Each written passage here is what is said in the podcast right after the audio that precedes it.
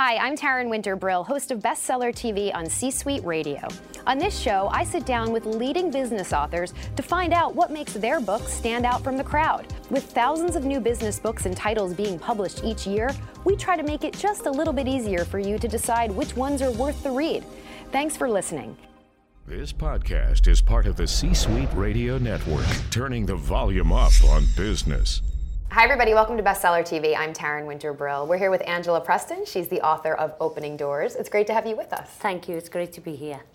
Let's get into the book. You know, you're walking through the bookstore. You see a book entitled Opening Doors. What's it about? What's inside? It's about opportunity. When I first wrote the book, I was looking for a name for it, and I believe behind every door is an opportunity for a new beginning, and Opening Doors was a perfect name for the book that I wanted to write. So this is for the person who's struggling with achieving their goals? Yes. Okay. Yes. And we should say that this is an autobiographical book. This is all based on personal experience, your struggles growing up. Tell us a little bit about your background and sort of the genesis of where this all came from.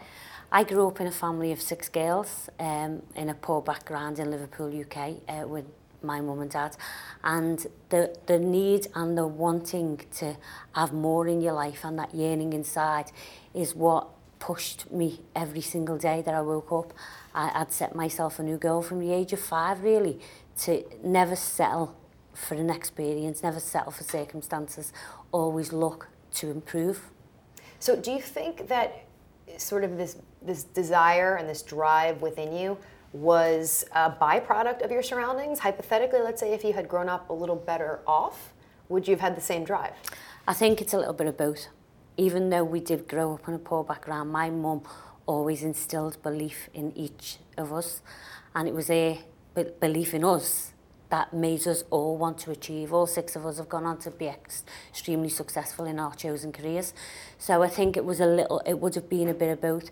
You know, the drive to come out of that surroundings and improve your life was there, but it was the belief that my mum had instilled in each of us that made me want to prosper. Right, because even if you do grow up in a well-off sort of family, there's no guarantee that you're going to succeed, you know, once you leave the house. No, I think that's in you. Mm-hmm. You have to have ambition and drive and that fire inside to keep growing and keep moving forward. And you said you still use the same methods today that you used when you were a little girl. Yes, I do exactly the same thing. Right, so tell us about some of those methods. You know, what have you done to achieve your success, and tell everybody what you do.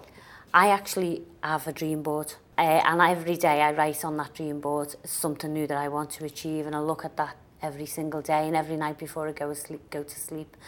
And I set the plans out every day. I have a to-do list that I write down every night, and every day I'll start with the beginning of the to-do list. And I set myself strategies, you know, of what I want to achieve. That being said, Angela, do you achieve your daily goals? Not all the time. Okay. Not all the time. But what I do is I just move on to the next one, you know. There's never room for failure where I'm concerned. I just feel that failure is just another lesson for us to learn from. You never fail, you just learn what not to do the next time. Okay, that's good advice. Let's just take a step back. What industry were you in where you faced challenges and you sort of had this drive to succeed? You were in the financial industry? Yes. So what were you doing, and sort of what was your slot there? I was an area manager for a finance company, and I started... For a bank? It was a door-to-door lending company. Okay. And I started off at the bottom of the company as a self-employed agent, and my dream was to run a certain location. And it took 17 years to get to that dream. Wow. In between, I did run other locations, but when I got to the final destination, shall we say, right, I decided to move on to what I'm doing today and become a life coach and a motivational speaker. Okay, so you were working in the financial services industry. You achieved your goals over the course of 17 years. Now you're a life coach. Let's step back for a moment and talk about how you climbed the ladder over 17 years. What's your secret sauce? What do you attribute it to? People. Okay. I took an interest in people. I wanted to know what made them tick, what they aspired to be, and they would then come on the journey with me to help improve wherever location I was in. You could class me as a troubleshooter. I went into underperforming branches and turned them around and upskilled people, and it just taking an interest in what they wanted out of the role that they were currently in, and finding out what their strengths were. I don't ever use weaknesses. I just use the strengths and build on them. You know, whatever we can't do, we look at what we're very good at and we put that same source into what we're not so good at. Right. And that's what I always did with each individual that I worked with. Do you think that was the big void, that these branches you went into, that staff wasn't being shown an interest in? Is that, and the bottom? Direction. And what? Direction. Direction. Okay. You need a direction. We all need a direction in life, and a lot of the time these branches didn't have direction, and you know they'd be going from one task to another, and I'd go in and I'd find out exactly what we needed to do to improve the results, as well as taking an interest in the people. So taking an interest in the people and direction was the two biggest factors for where I got my achievements from. It's not easy when you're sort of at the bottom, you know, rung of the ladder, let's say a branch, morale's really low. How do you go about boosting? So you show attention to individuals, right? How? Are there incentives? Are there, you know, internal office competitions, events, you know, specifically what are you referring to? It was a little bit of both. In the company I was in, we did have competitions, we had promotions, but it was more about taking an interest in those people that I worked with that made the biggest difference to the results. Because if I wanted them to come on the journey with me and I wanted them to work the way I worked, I needed to know how they ticked and what made them get out of bed every morning and what made them go through the day with motivation. I always believe a positive and optimistic outlook is what gets you the results. Sure. And I would instill that in every individual that I came into contact with. And then we had team briefs every Wednesday. I didn't go Wednesday without a team brief because I wanted to know what worked for one might not have worked for another. Yeah. Right. So it sounds like it's just showing your employees that you care. And there was a real dearth of that. So it can really boost morale. C-Suite Radio. I want to talk about an accolade. You work in these branches, these bank branches. You talk about how a lot of people sort of get into the rut of a 9-to-5 job, rather.